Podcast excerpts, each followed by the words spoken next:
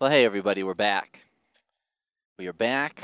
As promised, we'll get to the Ice Planet Barbarians. But first a brief rant. In order to protect the innocent, I'm not going to get too specific. So let's just say that I'm making up a very hypothetical situation in order to illustrate a point that I think needs to be made. This is coming from somebody with almost like 20 years of public service experience, okay? Like working with the general public and their wants, their needs, and the way those things are expressed. Okay, I have the utmost understanding when somebody comes in to, let's say somebody's coming into the library to fax unemployment paperwork. Right, and for some bizarre reason, that unemployment paperwork is due on a Saturday. And, you know, for some reason, they've had less than a week to put this together. And for some reason, they came into the library today, which is Friday, 10 minutes before we close. Now, the way the library works, we do have a fax machine, but in order to get fax confirmation, it's slow as shit, okay? Like, I'm talking, like, a couple minutes per page.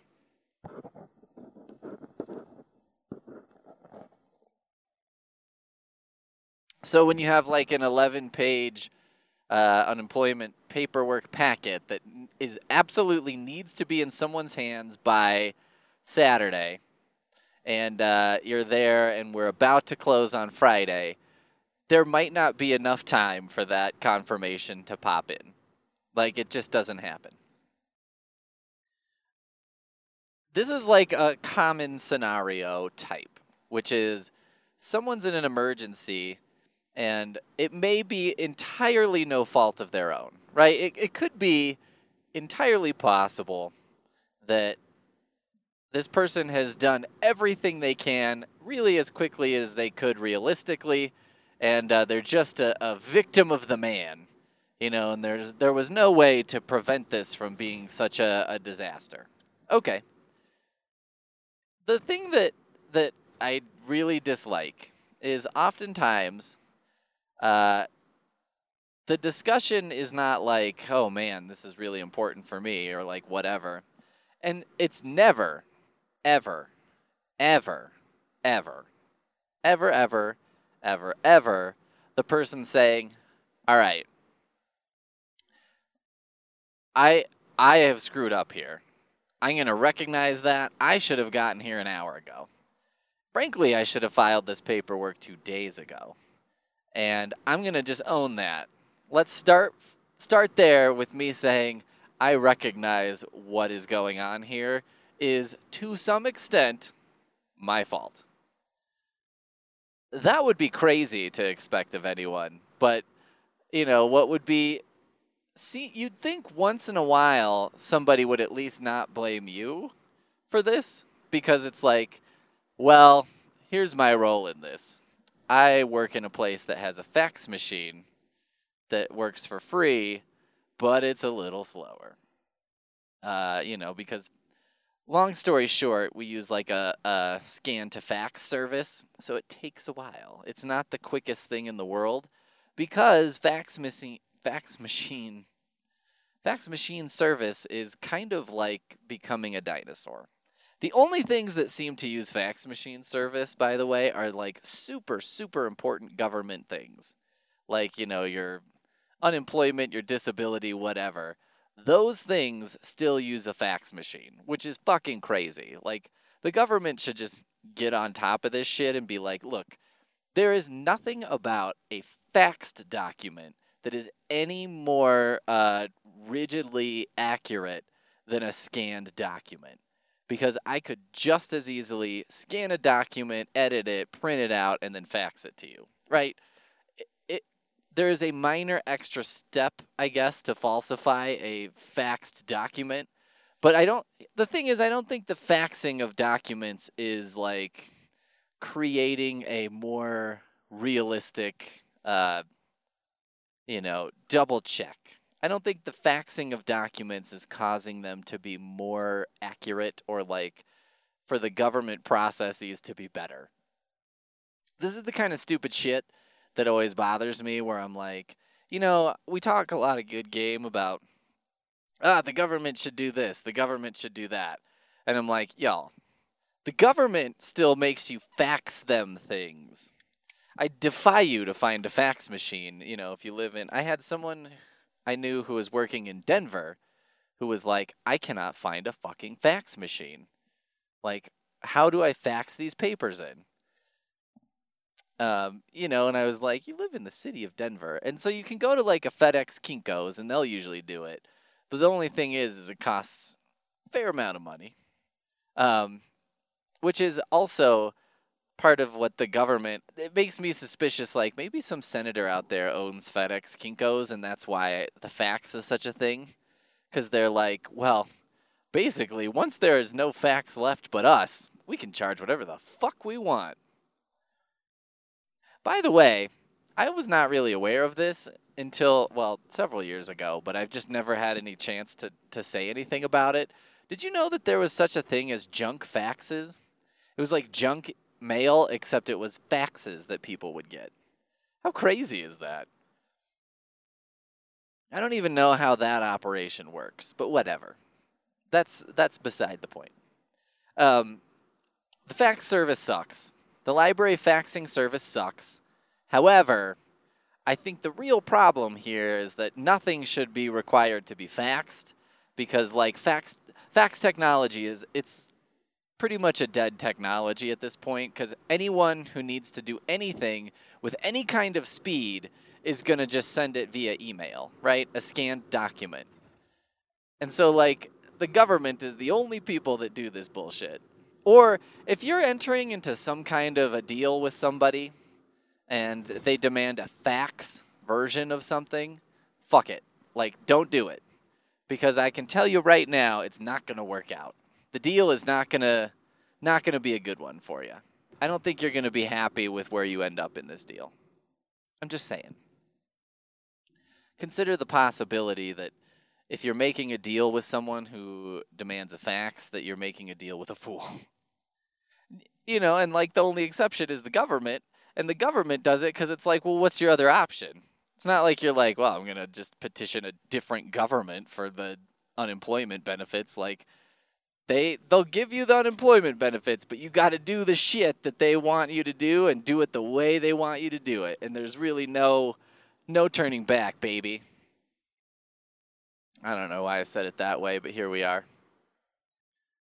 There's a company out here called Binford, which I was like, isn't that the home improvement tool time company? Did they, like, buy that? How does that work? You can just have, like, a fictional tool company name and turn it into a real lumberyard name? Is anyone paying attention? Maybe it's just everyone's like, isn't that the home improvement thing? And everyone's like, well, who fucking cares? What's going to happen? Tim Allen's going to come sue us? We're fine. Anyway, let's get back to the thing here. My point is, like, as the library worker who's trying to help you send the fax, I am only trying to help you. However, I'm also only trying to be real with you.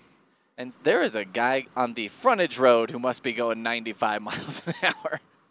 This motherfucker is flying. I'm just trying to help you. You know what I mean? It does not behoove me to not help you. Because really, after many, many years of public service, what I've discovered is most times a public services employee will just help you because just helping you do something correctly is probably less headache than... I don't know what people imagine I'm doing, like fucking with you or something. Do you know what I'm saying? So anyway, let's just say in this hypothetical, there's this lady, and she's like, I need this stuff faxed in. It needs to get there by Saturday, and it's super, super important. So I need that confirmation. And a library staff member is like, you know, we'll keep refreshing this thing up until we close. and it's possible it'll come in, but I just have to tell you it's pretty unlikely. Like, it's probably not going to come in because the length of the document, you know, it'll probably take 20 minutes for this confirmation to come in, and we're closing in 5. So, you know, we'll give it our fucking best shot, but I'm not banking on it. So, you know, we do it. And so this gets explained to this hypothetical person. And then the hypothetical person is like, but you don't understand. Like, this is my benefits. And if I don't get this in time, I won't get the benefits. And this is like such a common thing that people do. And I'm like, look, there's not like a, when you tell us, oh, this is actually important, then I'm like, oh, well, in that case, let's do it this way, which works better, faster, and more efficiently. And I didn't tell you about it because I thought your fax was just frivolous. That doesn't exist. Like, especially in the library, that's not a thing. Like, we don't address somebody's request based on frivolity. You know what I mean? Somebody puts in an interlibrary loan, that goes in the queue, they work on it, and it's not like they skip over my bullshit interlibrary loan request to work on, like, one that appears to be a serious academic request, right? They're like, look, we do this one, we do the next one, we do the next one. And we do each one, we give it as just as much consideration as we can. And we may get it, we may not, but, you know, it's not like we see some stupid bullshit and we're like, oh, fuck that. Like, I'm not going to waste my time getting someone this stupid fucking book. Like, that doesn't happen. And so we don't look at, like, facts, and then it's like, oh, well, why didn't you tell me it was important? We would have done it the right way if we'd known it was important. You know what I mean? So that makes me crazy. But then, like, it gets worse to me because the people sometimes get very combative. And they get very, like, I have to have this done. You know, this is so important to have this done. And I'm like, look, I'm not disagreeing with you, but, like, if you're saying it's of utmost importance to have it done, I'd be hitting up that FedEx Kinko's right now. And, like, so you send it twice. Is that going to be a problem? I would rather send it twice than send it once. You know, if these are my options, I'm gonna go for twice and not once. And, you know, it's like, I think it just bothers me because I try to be very conscious about not treating people that way. In other words, not treating people like, well, listen, this is really important to me. And, like, that becomes your problem. I hate this phrase that people use where they're like, your lack of planning on your part does not constitute an emergency on my part. Because I'm like, well, that seems harsh. And I'm like, I don't know. It's not always like a lack of planning. It's like sometimes people have urgent shit that there was nothing they could do about it. And I'm not blaming them for that. This is the thing, is I'm not in the game of, like, whose fault is it that this fax didn't go through, right? Because, as I was just saying, I'm inclined to say, fucking government's fault, really. Because, like, why are you required to even send them a fax? This is fucking stupid. But, you know, so I don't like that phrase. And at the same time, I do like part of it, which is like, listen, there's no amount of this being urgent for you that can make it go through faster. I cannot force it through any other way that's, you know, faster at all. There's really nothing I can do. So... and, you know, like, here's the advice portion. Because on this podcast, we, like, once every 18 episodes do a little advice. So here's the advice portion for the next, like, year and a half. If you're in that situation and you're the person and you're like, I'm experiencing an emergency, like a personal emergency, and there's really the only way out for me now is for somebody else who's not at fault here and not really involved to really go out of their way and help me out. if you find that self in your situation, I think it's totally appropriate and acceptable to ask and to just lay it out there. But here's how I'm going to suggest you do it. Listen, I've messed up big time, and I own that.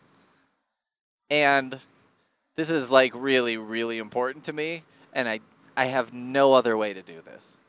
So, if there's any way you could hang here with me until I can get that fax confirmation, I'm just asking you out of the kindness of your heart to do this for me as like person to person, human to human. And if you say no, you say no. And I understand. And I'm not going to like flip out on you or give you a hard time. But I would really incredibly appreciate it if you would do that for me. I think if someone approached me in that way, I would be inclined to help them out. Now, I'm a little bit more of a softie than some. Also, I have no life, so it's not like I'm fucking, you know, I'm not really like itching to get to whatever's next when I leave work. So, you know, it's not as big a deal for me to do that as maybe some other people. So be prepared to hear no. But just fucking ask that way.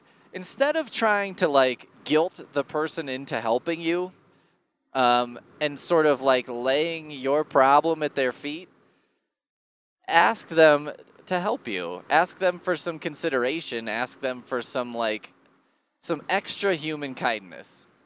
I think that you'd have more success that way. I just do. Don't ask me why, but I have a feeling like you might be able to work it that way. Here's what I can tell you for sure. It doesn't work the other way. It does not work to try and like guilt me into staying and hanging out with you while we wait for your facts. I'm not going to suggest that to you. Especially when I'm like, listen, there's no way you could have gotten here 10 minutes earlier. Like, there's nothing about your life that would have possibly permitted that to happen. Because, you know, I have a hard time believing that. And it's weird when you work at the library, too, because you've got that high-low. You've got super important things, and you've got super frivolous things.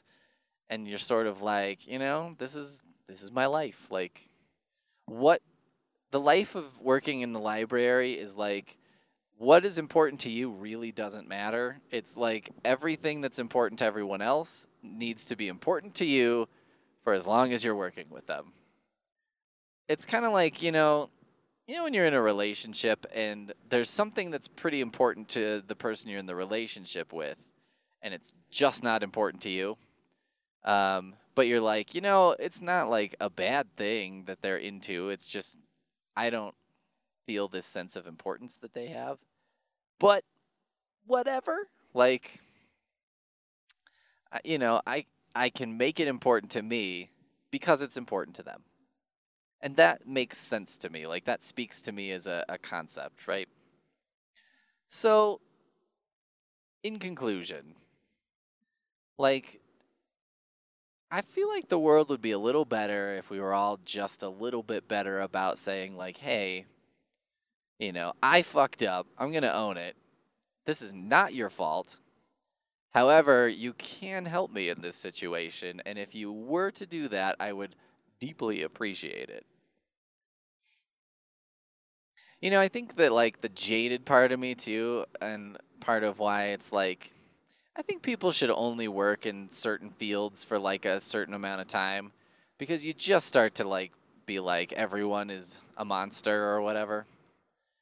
But, like, the jaded part of me is sort of like, you know, I feel like there are people who never find themselves in this sort of situation and then people who always find themselves in this situation.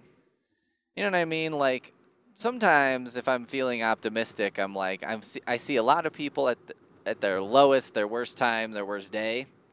And so like, meh, you know, let's have some consideration for that. But other times I'm just like, you know, I bet this person mysteriously has a lot of like weird missed deadlines and things in their life. And just, you know, everything is at the last minute and da-da-da-da, and they're like, why does this always happen to me? And I'm like, why does this always happen to you? I think it would be good if you slowed down for a day and really examined, because I bet there's a common thread in all of the things that sort of go wrong for you. And I feel like you could probably figure out what it was. I don't know. Seems possible, right? Anyway, that's my rant. So now let's talk about Ice Planet Barbarians. So when we left you last time, our hero, Georgie, she had been kidnapped by aliens in, like, paragraph 2 or 3 of this book. So that was amazing, because we did not fuck around. We know nothing about Georgie. And some people would probably complain about that, because they'd be like, oh, character development. There's no such thing as a story without character development. Which I'm always like, oh, fuck off. Character development. Like, yeah, some stories are about character development, but some stories are about, you know, a character going through a thing that doesn't necessarily change them forever. You know what I mean? Like, some stories are just about a thing that happened.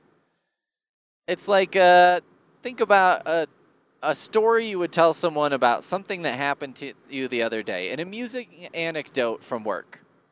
Like, okay, the story I just told on here about the hypothetical fax machine situation, I don't expect that to be a life-changing story for anyone, even though it did end with a horrible, like, and the lesson I learned is this, blah, blah, blah, which I hate, and I'm kind of disappointed that I did that to you, but here we are. Anyway, I'm not always the biggest fan of, like, you know, oh, it's got to be a character goes from this to this in order to be a pleasing story. I'm like, I don't really think so. I think a character can stay the same and can still be enjoyable.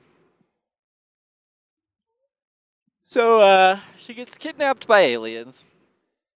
And she is kidnapped along with like a dozen other women of about her age, which they discover, okay, there's one woman who's on the ship who for some reason has been given this like gizmo on her ear, so that she can translate what the aliens are saying. I'm not totally sure why. I remember there was some reason that it happened.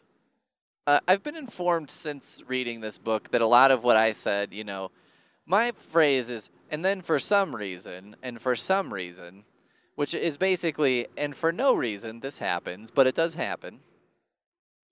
I've since been informed this is called romance reasons, where it's like, well, I need this to happen to facilitate the plot of this romance book, so that's why certain things in the plot happen.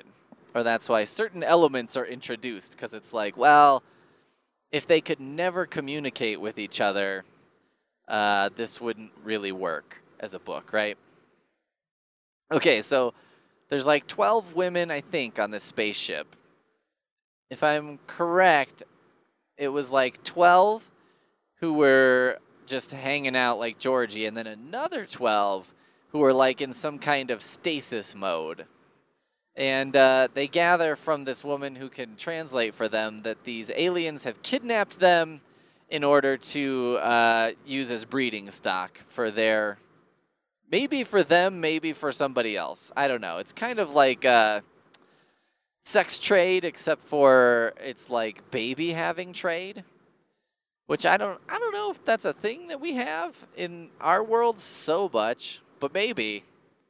I'm not entirely sure why these aliens need human women to have their babies. A. B, I'm not entirely sure why, how they know that that works. Like, how do they know they can get a lady pregnant? Because that seems highly unlikely. But yeah, I guess it's possible. Anything's possible. And then C, I'm not sure why the only or best option for these aliens is to, like, kidnap women and make them into sex slaves. Baby-making slaves? Mom slaves? I don't know. I don't know what you call this, but human trafficked. But so like it's a weird thing. It's kind of like when you watch Star Trek and there's Klingons, but Klingons seem to have about as much technology as like the Federation, right?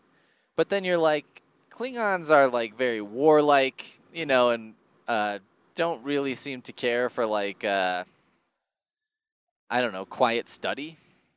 So it's sort of hard to imagine the Klingon who was like, who developed faster than light travel, you know, warp speed travel. What Klingon did that? And how? And how did he not just get like beat up every day at Klingon school? Which I guess they would just call school, right? Anyway, so you're like, I don't know, these aliens have a sophisticated enough system and ability to like cross the vast reaches of space. They must be from another galaxy or solar system or whatever.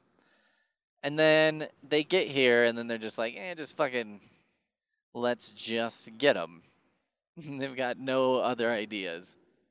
I don't know. Maybe they just don't care. I mean, maybe it's just sort of like livestock to them. And maybe this is a very human-centric way of looking at things, because I'm like, it's weird to impregnate livestock. Like, I don't know, it'd be weird if someone was like, here's a space cow that you can bang and have babies. I'd be like, meh. You know, I'm not having babies as it is, so I'm not so desperate to do this that whatever.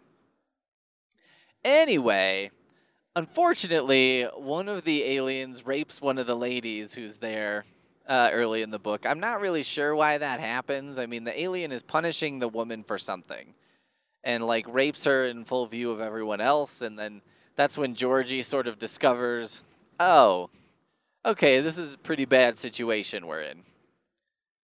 So then something happens for some reason, romance reasons. The aliens abandon their human cargo on an ice planet. Now, best I can figure, the best I put together from the book, and I'll be honest, maybe this is laid out extremely clearly and I didn't catch it. But I think what happened is their spaceship is like, imagine it's driving up from Central America into the United States. And they're like, they see a cop coming from like really far away. And they're like, well, I have this material that I am going to throw out the window. That's kind of what I'm picturing, right? Like, so the weird thing is that I'm like, so this implies the existence of some kind of space cop that is like that is enforcing that you should not be stealing human women for whatever reason. Okay. Which again would imply like, well then couldn't you just like chat with human women and convince them to come with you? And then that way when the space cops come, you know, the woman is like, oh, I'm here by choice. And the space cop's like, well, all right then. I guess I have nothing to do about that. So they get abandoned on this ice planet. There was one guy of the aliens left in the, I picture it like a big shipping container. But he's dead. Georgie kills him, I think. Or maybe like beats the shit out of him and then in the crash he dies, something. So all these ladies are kind of fucked up. The ones in stasis are still just in stasis. And they're on a planet that they refer to as Not Hoth a bunch of times. So Georgie decides to venture out into the snow and see what she can find. Which seems like a terrible... I mean, on one hand, it's a terrible idea. But on the other hand, they assume or maybe know that the aliens are going to come back and they're going to swing back around and pick them up. You know, I stashed my material somewhere that I'm going to come back for it later. That seems to be what's going on. So I guess they're like, well, A, I don't know if we'll survive this, but B, maybe what would be best for us is to try and like, I don't know, mount some kind of a defense or something. Not real sure what their plan is, but that's not important. The important thing is that she goes out and then she's running around and she meets Vectal, who is a, he's basically a Na'vi from Avatar. He's described almost like that in every way. And so then the rest of the book is alternating chapters, some narrated by Vectal, some by Georgie. So the first thing that happens after they encounter each other is he goes down on her, and it's, like, amazing for her. Like, she's real into it. Now, because this is a novel with alternating whatever, you've got this guy going down on this woman, and she's not, like, real. She is not consenting, or at least not consenting at first.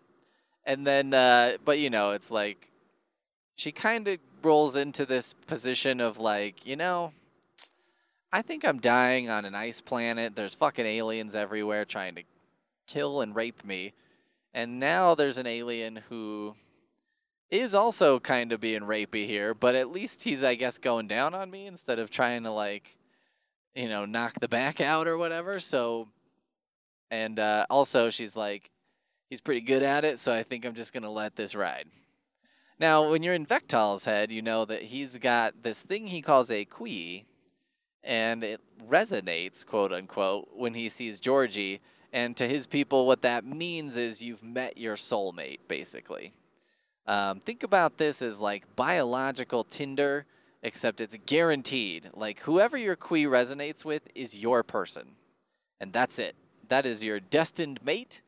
And you will fall madly in love with them. And also, the way it works for them is when your Qui resonates with somebody, their Qui resonates with you as well. So there is, like, a consent thing happening here, and a bunch of people have reviewed the book and complained about it, which I have mixed feelings about. So let me just be clear. I am not talking about issues of consent in real life. I am talking about issues of consent in a romance novel that's taking place on an alien world where we have alien customs and ways of living and biological facts of alien biology that the alien could not really know wouldn't match up with his own. Okay. Yes, she doesn't consent. But as far as he could have known, because his Qui resonated with hers, he would have to assume that hers was resonating with his, and therefore they were destined to be together.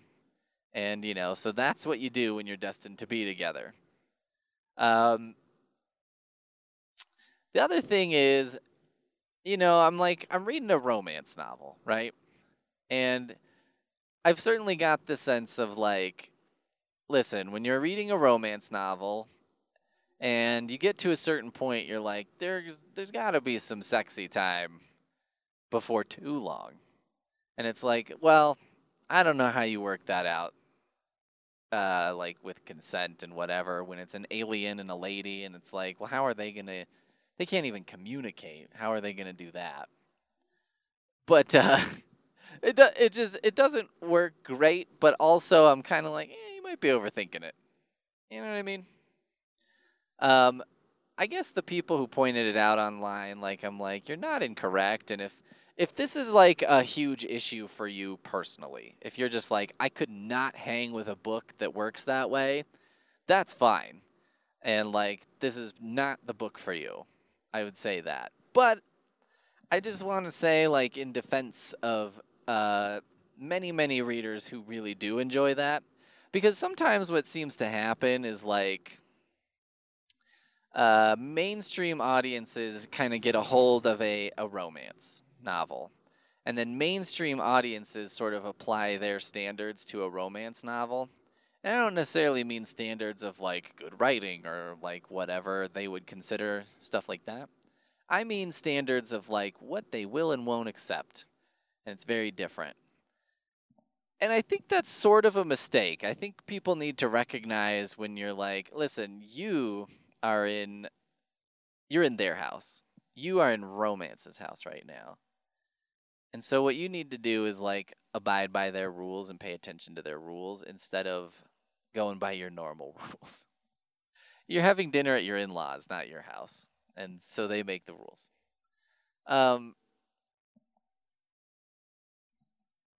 don't know. And I guess it really brings up a thing for me of like, you know, for me, there's a completely different set of lines of here are the things I will accept in real life and here are the things I will accept in fiction.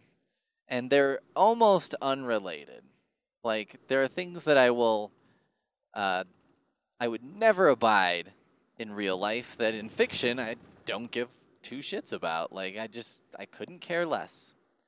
And there are things, too, that, like, I would just smile and nod in real life, but I won't accept it in fiction because I'm like, ugh, I just don't care to read about it.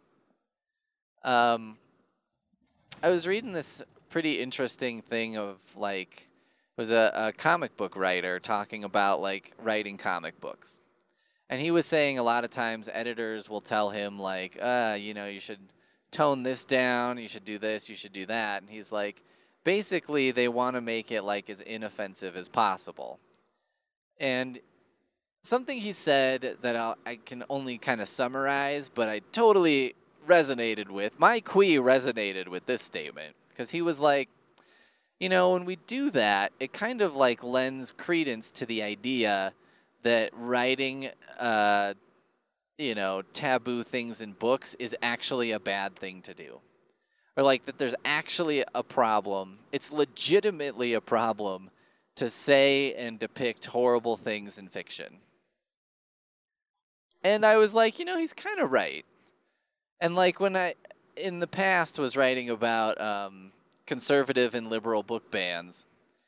And I was like, I wish I'd read this first because I was like, that's the core of what I'm getting at is like when a progressive person bans a book, it lends credence to the idea that a book can be a harmful thing. So in other words, it's like, I don't think most correct people, I think most correct people would say, I don't think a book can, quote, turn someone gay. Like, I don't think that's how it works. And I don't think there's a book that can possibly accomplish that feat. Nor do I think there's a book that's attempting to do that. But even if it was, I don't think it would happen, right? But when you turn around and you try to ban a book that's like about, you know, something conservative, I don't know, like a anti-trans narrative, I guess that also makes me think like, well, but when you try to ban that book, aren't you saying like this book could make someone anti-trans? Do you know what I mean? Like it could make this person a horrible, hateful Nazi. And I'm like, okay, well, if a book can do that, then it can probably do other things, right? But so then it just, I don't know. And I don't really believe in that. I don't think a book is going to, like, turn someone into a completely different kind of person. I think it's possible that a book might give somebody, like, direction for something they were already feeling. In other words, like, if somebody already kind of had these feelings or, like, kind of held a hatred for somebody or some group of people, a book could, like, give them a more solid, like, version of that or, like, a more concise, clear vision for what that looks like or something. I don't, you know, that's the best I can describe it. But I don't really think it's like I don't think you're going to have somebody marching in the Pride Parade on Saturday. Then Sunday they read a book and at the end of Sunday they like hate trans people. You know what I mean? Like, I don't think that works. And I also don't think it's like, well, someone goes to church on Sunday, reads a pro-gay book on Monday, and then is gay on, you know, by the end of Monday. You know what I mean? Like, I don't think that's how this works. I don't think it goes either way. So, you know, from that standpoint, I'm kind of like, you know, I don't know. Like, nobody has to read fucking Ice Planet Barbarians, by the way. This is not like a prescribed book. And this is not a book that, like, a lot of people are I don't think it's in a lot of class curricula. I could be wrong. But, you know, I'm fairly certain that it doesn't occupy that place in our world.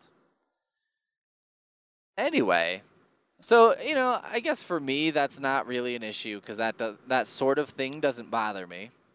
I also feel like, look, if you're going to read a book like Ice Planet Barbarians, you're probably going to read a little bit about it first. So if that sort of thing is an issue for you, no harm done, but just skip it. You know, you don't have to, like, be outraged that it exists. You can just skip it. And I think it'll be fine. You know, we live on a... If you're really mad about that sort of thing, I guess I'm like, just imagine the far future. And, you know, the sun has gone supernova or red dwarf or whatever and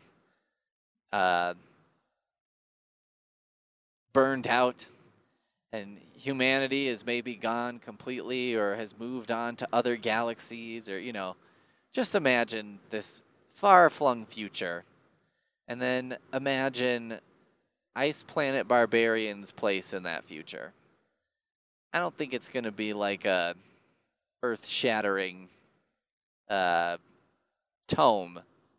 that shapes our future in the cosmos. I'm Neil deGrasse Tyson. Okay, so Vectal and Georgie have some adventures. You know, they like find food, do some shit like that. What's pretty hilarious about their whole thing is, like, Georgie's off with Vectal and, like, banging him and stuff a few times. And meanwhile, like, all these other ladies are just, like, waiting at this spaceship for her to return. And she makes some kind of shitty excuses for, like, why, you know, she's like, I'm off having this good time, and they're off doing that. But Vectal's like, you can't go out in the fucking freezing cold night because you'll die, and... You're like, yeah, that could be true. I don't know that that means you have to have sex, but at the same time, it's not like not having sex benefits anybody. Do you know what I mean? It's a weird, this is like one of those overthinking Ice Planet Barbarians points, because I'm like, well, it would be like this. Imagine you're in this situation, and you leave the nest here to try and find help or food or something. And you come upon a dwelling, and there are people there, and they're nice, and they're like, oh, sit down, eat this delicious feast with us. They got a bunch of fucking Pizza Hut piled on the table. And then you're like, oh, we got to go get, there are other people back there. And then these folks that you found are like, listen, you cannot travel around here at night. Like, and also, you're on death's door. You're not going to make it. So... You have to just, you really don't have a choice but to stay the night. Okay? And then we'll go get your people in the morning. And you're like, all right, cool. So then you're sitting there with all this pizza.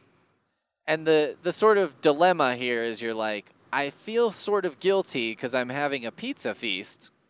Like, you know, I just read a bunch of books and put the stickers on the book it button.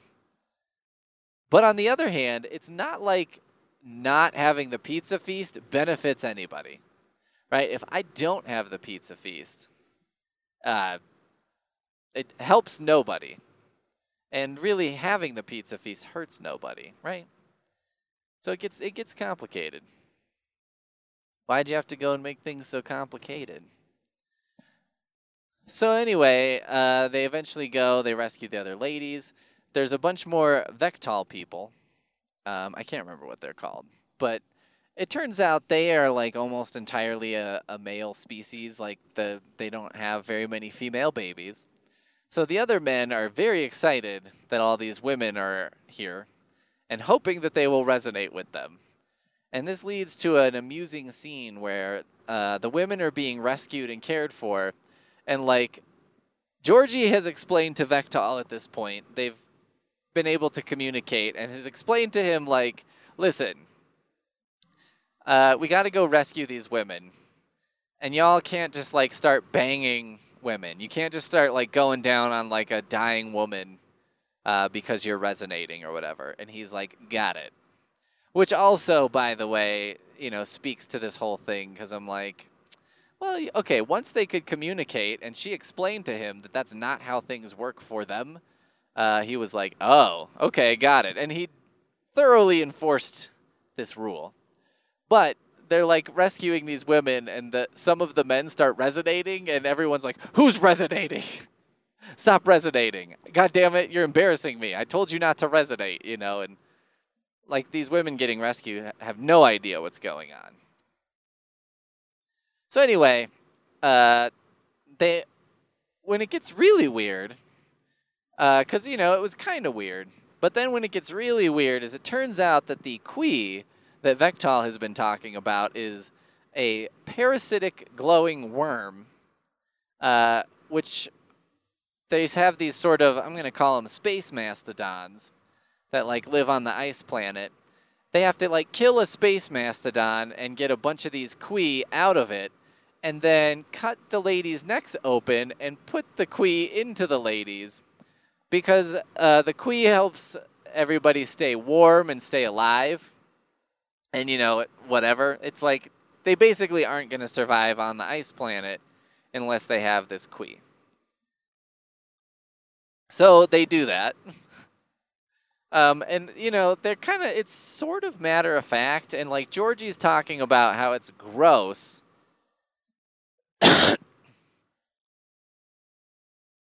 But she's not like, this is the weirdest fucking thing that's ever happened.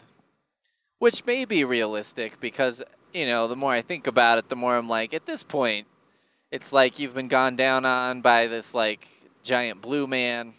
You're on an ice planet. You've been abducted by aliens. You've had a week. And maybe you just, like, at some point your brain breaks and you're like, you know, whatever next weird thing that we're going to do is fine. Because I'm maxed out. It's like, you know, if you... It feels like once you turn the volume up so high on a speaker and just put your head right up to it, like turning it up another 2 notches really is an imperceptible difference, right? Or like it's like putting some food in the microwave for 2 seconds. You're like, well, in theory, it's probably measurably warmer if I had scientific equipment, but at this point, it's all the same. Also, I can't really remember how it works out, but the bad aliens come back, and somehow Georgie causes their ship to crash. And so they're presumed dead, and there we go. And that's kind of the end of the book. Now, I would say I enjoyed this book. It's not like my thing. I don't think, like, bizarre romance is going to become my normal... I don't know how often it's going to be in the rotation. But it was not bad. And I feel like there's a big lesson to be learned here. Again, it's like, I hate when things have a lesson, but this had a lesson for me.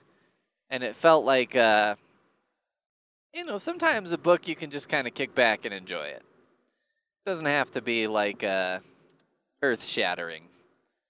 And when you look at something as it doesn't have to be earth-shattering, it just has to be entertaining, it's kind of the world is a little better.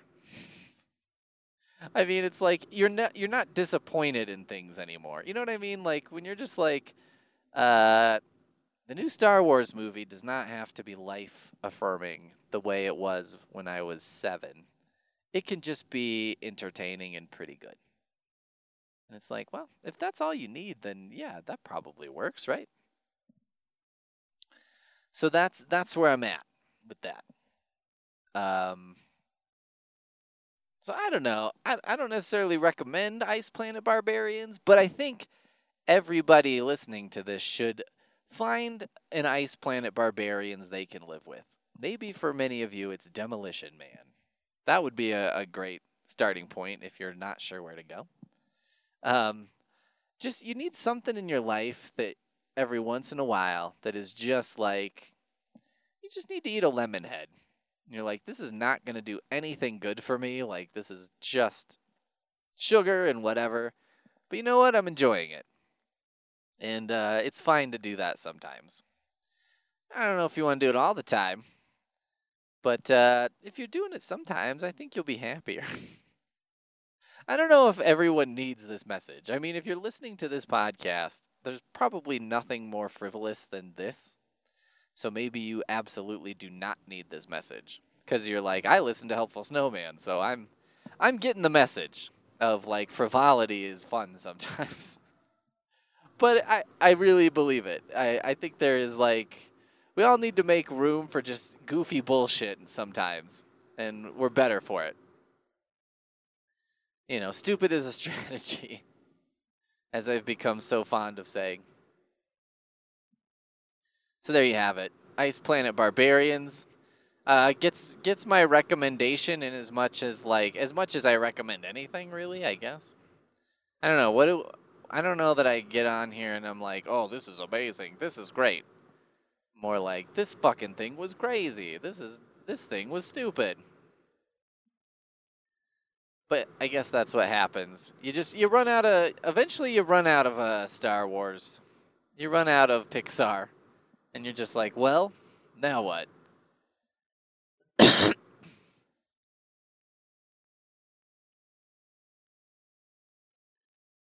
Just as a sort of a plug, but it's an entertaining one. I have two newsletters that run on Substack now.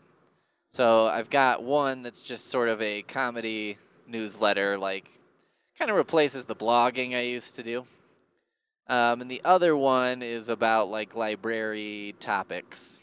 And that's, I guess, more serious-minded or whatever. But, you know, I try to keep it interesting or fun-ish at least. Because it would be really boring to write like super serious academic library blog or something. And you know, there's plenty of that out there, right? There's plenty of people who take themselves way too seriously in the library world. And I don't want to be that person. But you know, I think sometimes my views are sort of different from the mainstream library views. If I can be as generous as to call that there is such a thing as the library mainstream, I don't know that there is, but if there is, my things are different from it. So, you know, subscribe to those. They're free. They'll pop into your email inbox. I usually try and keep them short, too, so it's like a 5-minute read. It's a good poop read. You gotta take a dump. Just read it on the toilet instead of doom scrolling through something. And, you know, tell your friends. Enjoy it.